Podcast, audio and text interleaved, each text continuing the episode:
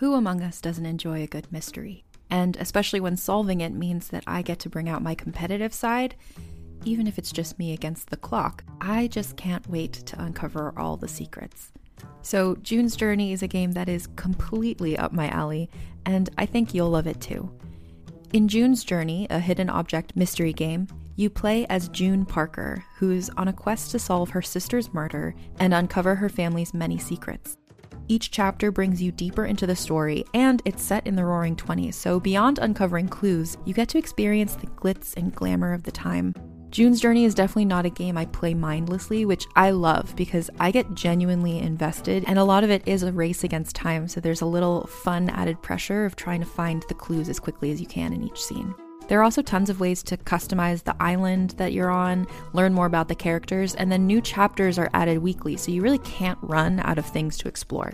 So if you think you're up to solve this case, download June's Journey for free today on iOS or Android, or play on PC through Facebook Games. June needs your help, detective. My name is Jenny Owen Youngs. And I'm Kristen Russo. And together we spent six years watching every episode of Buffy the Vampire Slayer one at a time, podcasting about each and every one. Our podcast is spoiler free, so first time viewers can listen along safely. Ever thought to yourself, I wish someone was brave enough to write an original song for every single episode of Buffy? Your search is at an end, my friend, because we did exactly that. Our podcast is called Buffering the Vampire Slayer, and you can learn more about it at bufferingcast.com. Listen wherever you get your podcasts. Hi, I'm Madigan, and you're listening to Your Angry Neighborhood Feminist, a podcast that explores the world through a personal feminist perspective. Oh, I'm coming at you. Not so early anymore, but still early on a Friday. I got up early to write this very script for you all. Luckily, I started it yesterday in between production work on another show I've been working on. I feel like it's not quite ready for me to be able to announce exactly what it is, but um, I will say that I am co producing another show with someone who has uh, become a very good friend of mine, and I'm very, very excited for that to come out hopefully in June.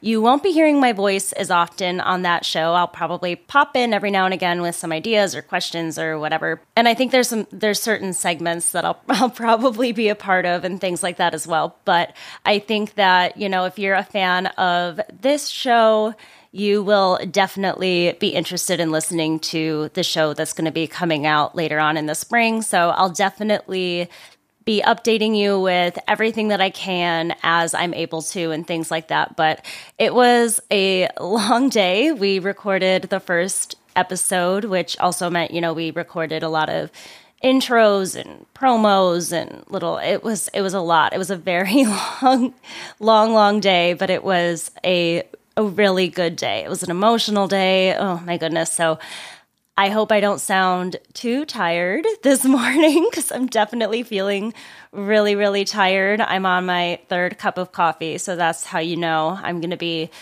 vibrating by the end of this episode.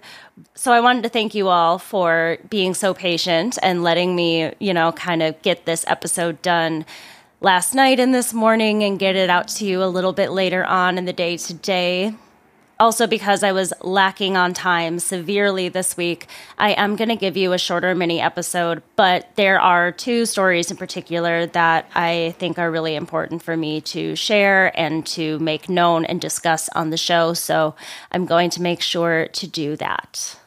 Also, after I share these stories, I wanted to talk a little bit more about the upcoming book for the Angry Feminist Book Club, the book that we will be covering in the month of March for Women's History Month. So, if you want to know a little bit more about the book Women Talking and what we're going to be talking about, stay tuned for the end of the episode for that. And also, just a reminder in regards to Patreon, the second episode that will be covering the book Barracoon, the story of the last quote Black Cargo by Zora Neale Hurston, will be uploaded on March 2nd. So if you want your thoughts and opinions on the book to be heard on the show, be sure to reach out to me by February 28th with all of your thoughts and feelings. Either email me or send me a DM on Instagram, and I'll be sure to add it into the content of the show so that we all can be part of the conversation together. I think that's going to be the best part about all of this. So, if you haven't checked out Patreon, definitely do so. The Angry Feminist Book Club is at the $5 tier. And if you want to get these episodes ad free, you can join the $8 tier. I kept thinking it was $9 for some reason. I think I've been saying that the last few weeks, but I am correcting myself now. It is an $8 tier. So for $3 more, you also get these episodes ad free. Okay, enough stalling. We need to talk about some really serious stuff that happened this week. The 67th mass shooting this year occurred on Monday at the campus of the University of Michigan. The 43 year old gunman, with no attachment to the university, killed three students and injured five before ending their own life after being confronted by the police. Eight people total were shot, and they were all students. The ones who lost their lives were Arielle Diamond Anderson, a junior, Brian Fraser, a sophomore, and Alexandria Verner, a junior. Of those injured, four out of five of them received surgery, and one was taken directly to the ICU. One of the doctors told the media, without going into specifics of the injuries, I will say that it took a team of numerous anesthesiologists, trauma surgeons, general surgeons, cardiothoracic surgery, and neurosurgery team to handle the full extent of the injuries. The most perplexing thing to me about this case is the motive. When the cops searched the pockets of the gunman after his death, they found a note indicating that he was targeting two New Jersey public schools, the state where he's from. He had previously been arrested in 2019 for carrying a weapon without a license and was sentenced to probation and his father told the media that his son had, quote, anger issues. Shelter in place was enacted at the university following the shooting, and all school activities were canceled for 48 hours, with classes resuming this coming Monday. Thankfully, counselors and other treatment is being made available to students and staff at the university. This shooting occurred just hours before the fifth anniversary of the Parkland shooting at Marjory Stoneman Douglas High School, a point that Joe Biden made when he gave his condolences to those affected by Monday's mass shooting. This was really a slap in the face to me because this was another thing, you know, we just celebrated five years with your angry neighborhood feminist. And I remember the Parkland shooting being one of the first major, like, breaking news stories that Keegan and I discussed. We went to a protest shortly after the events together and held up our signs and all of that. And it's, it always puts things into perspective for me when certain anniversaries line up or we're remembered of certain things and we can look back over a passage of time I also have really strong memories of Sandy Hook, particularly because I was in treatment at the time and it was a very confusing situation for me especially because we didn't really we weren't allowed to like watch tv for most of the day like we had a couple hours at night but then it was like heavily regulated and we always had to watch some like dumb reality show or something the news wasn't like really on in the treatment center and i just remember having to use the internet to get a lot of information but watching President Obama speak and all of that. And when I think about the passage of time from, you know, the past 10 years, five years, and then now, and seeing that the same events are repeating themselves over and over and over again, but we're not seeing any different reaction to them. And it makes me wonder if we've become desensitized to it in a way, which doesn't make sense to me because I feel like the more and more mass shootings and school shootings there are, more and more of the population would have been directly affected by it. And I guess within that, I'm hoping that the next generation of policymakers will have the drive and the motivation to be able to make more effective changes in our in our gun laws and our protections because I just can't believe that this keeps happening. And like I mentioned, more and more people are being affected by mass shootings and gun violence. Some of the students in Michigan had actually been involved in school shootings before. One student knew the victims of the Oxford shooting in Michigan in November 2021, and another was put on lockdown at her school in Newtown, Connecticut during the shooting at Sandy Hook Elementary. When looking into information about the victims that were affected by this shooting, I read an article on CNN which talks a little bit about the people that the victims were before their lives were cut short. Arielle Anderson was described as having a gentle laugh and was full of ambitions. She was studying to become a doctor. Her aunt is reality TV star Chandra Davis, who said in an Instagram post, Have you ever met a young person who was simply pure in heart? Well, that was Arielle. Simply pure. She never raised her voice past a whisper or gentle laugh. Alexandria Verner was described as, quote, everything you'd want your daughter or friend to be. She was studying biology at the university, and she also played volleyball, basketball, and softball.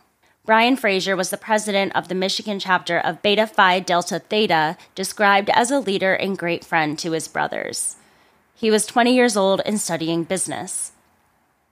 I mentioned at the top that this was the 67th mass shooting in 2023. As I record this, there have only been 48 days in 2023 total, making it so that roughly one and a half mass shootings happen every day. So far this year, there have been many school shootings as well, They've happened at the Stanford Elementary in Kentucky, another school in Des Moines, Iowa, Appoquinimink High School in Delaware, the Michigan shooting, and even since then, the Westinghouse House Academy in Pennsylvania. I've spoken so much on mass shootings and school shootings lately, and as always, I'm struggling to think of new things to say. We must have our gun laws and policies changed, but no one seems to want to do that in our government, and I really just don't understand. It seems so strange to see Biden give his condolences over and over again when he has the executive power to make change. And I always think of Sandy Hook when Obama was president. If change didn't happen then, will anything ever happen? I just feel really hopeless and scared. But luckily, talking about it with all of you and getting more information always does seem to help. During Women's History Month, come explore what feminism means to you with nonfiction storytelling podcast Thread the Needle. I'm your host, Donna Schill. I'll use my background in journalism to dive into topics that matter to women today. Listen to Thread the Needle wherever you get your podcasts. There is one other very sad but very important story that I want to cover that happened this past week. In last week's full length episode, I shared the stories of three black transgender women from history Frances Thompson, Mary Jones, and Lucy Hicks Anderson, who were wrongly persecuted and horribly abused in their lives because they were transgender. These stories took place back in the 1800s, long before we had the education about gender and sexuality that we have available to us now. But though hundreds of years have passed, black transgender people are targeted and killed more than any other demographic. There was a young trans girl that was killed this past week. She wasn't black, but I still feel like it is important to remember the highest demographic within transgender violence. She was a young girl named Brianna Ghey from England, and she was just 16 years old. I just wonder how, in the world today, with so much access to knowledge, which should lead to understanding, is there still such a target on the trans community? Why would anyone's identity be so intimidating to another that they have to end another person's life? How does someone hold that much hate in their heart? Brianna was born in July 2006 and she was from Cheshire, England. Her parents described her as having a quote, larger than life character who would leave a lasting impression on all that met her. She was known for being very helpful and supportive of the other trans girls in her life. She was also very active on TikTok and was creating quite a following. On the other hand, her friends told the media that Brianna faced extreme harassment from her peers. They said that she was often physically assaulted and, in their words, gang beaten. Apparently, her parents had even complained to the school many times before, and there was no change. her body was found in Linear Park on February 11th by visitors of the park. It's very eerie. Her last video on TikTok showed her walking in that very park. A pair of 15 year olds, a boy and a girl, have been arrested and charged with murder. They were refused bail and sent to youth detention. The police initially said they did not believe this was a hate crime, but have since told the public that they believe it was a targeted attack and investigating it as a possible hate crime. If this isn't an obvious hate crime, I don't know. The family has since been given over £52,000 through an online donation service, with the funds going toward Brianna's funeral expenses and to help support her family in their time of grief. One other way Brianna's parents described her was beautiful, witty, and hilarious. And I'm sure she is severely missed already. Rest peacefully, my love.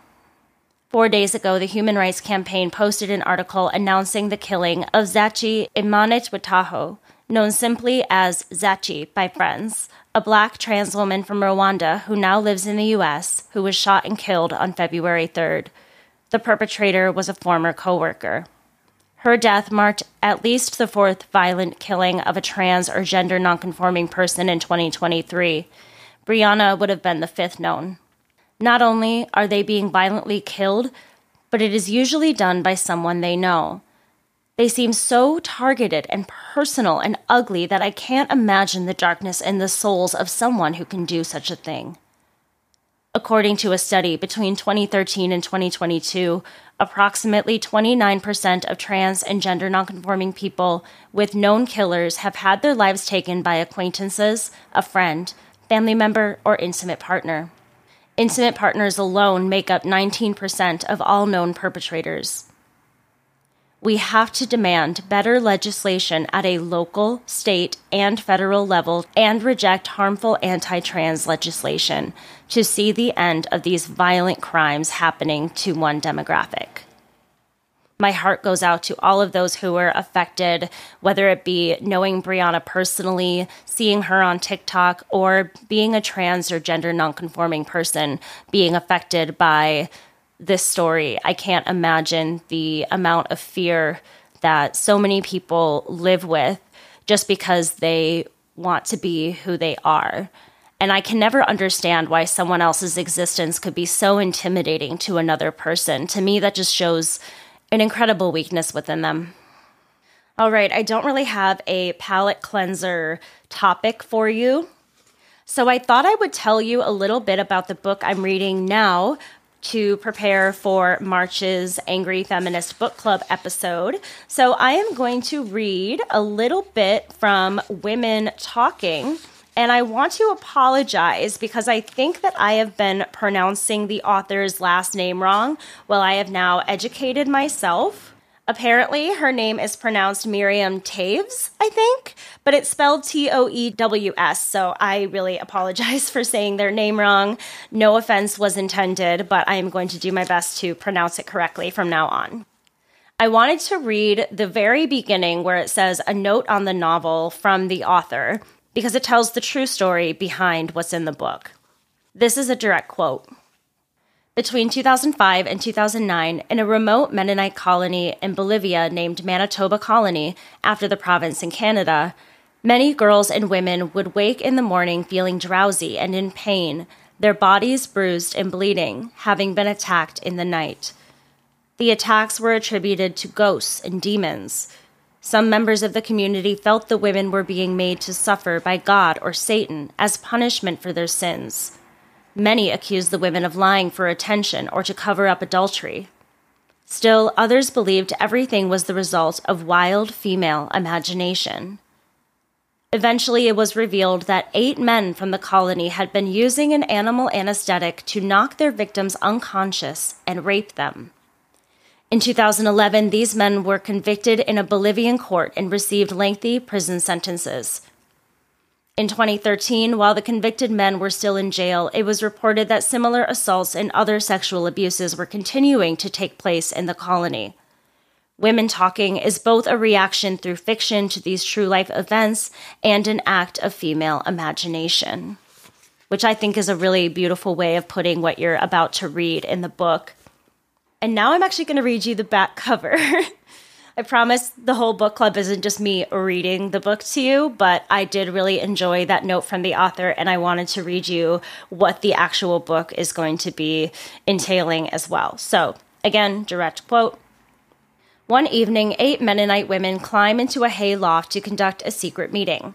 For the past two years, each of these women and more than a hundred other girls in their colony has been repeatedly violated in the night by demons coming to punish them for their sins. Now that the women have learned that they were in fact drugged and attacked by a group of men from their own community, they must choose. Will they stay in the only world they've ever known or dare to escape? I'm so excited to read more of this book. I'm probably only about a quarter of the way into it right now because I take lots and lots of notes and do lots of highlighting as I'm reading, so it always takes me forever.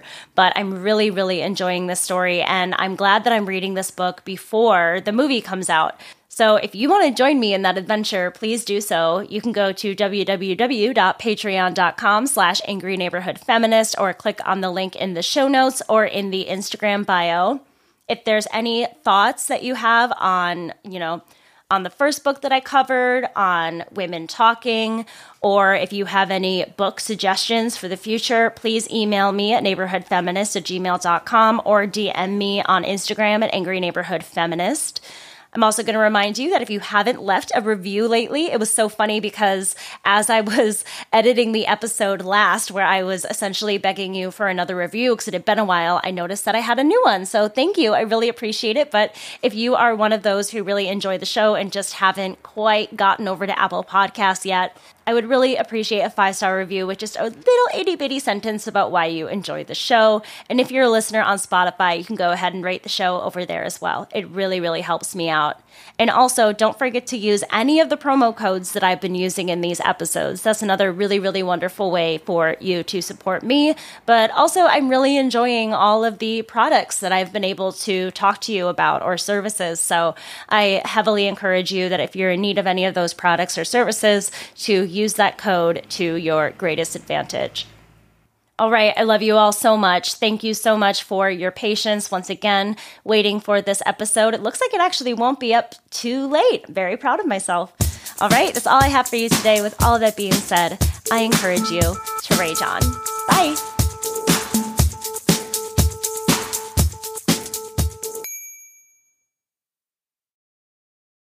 In a world saturated with glossy facades comes a podcast that's breaking barriers. This is Reppin'. It's where we do a deep dive into subjects like belonging, to mental health, to courage, and more. On Reppin', you'll meet the faces you think you know and discover their untold stories. It's real, it's intimate, and it gives you insight into the real person behind the images. In a world of pretense, Reppin' strips it all down no filters, no facades. Learn and be empowered and find inspiration through thought provoking stories that resonate with your journey. Every episode is an exploration into the truths and values that make us who we are. Representation, it's not just about race or gender, it's about you. Reppin ensures that every voice is heard, every story is valued, so be seen, be heard, and be represented. Listen to Reppin wherever you get your podcasts.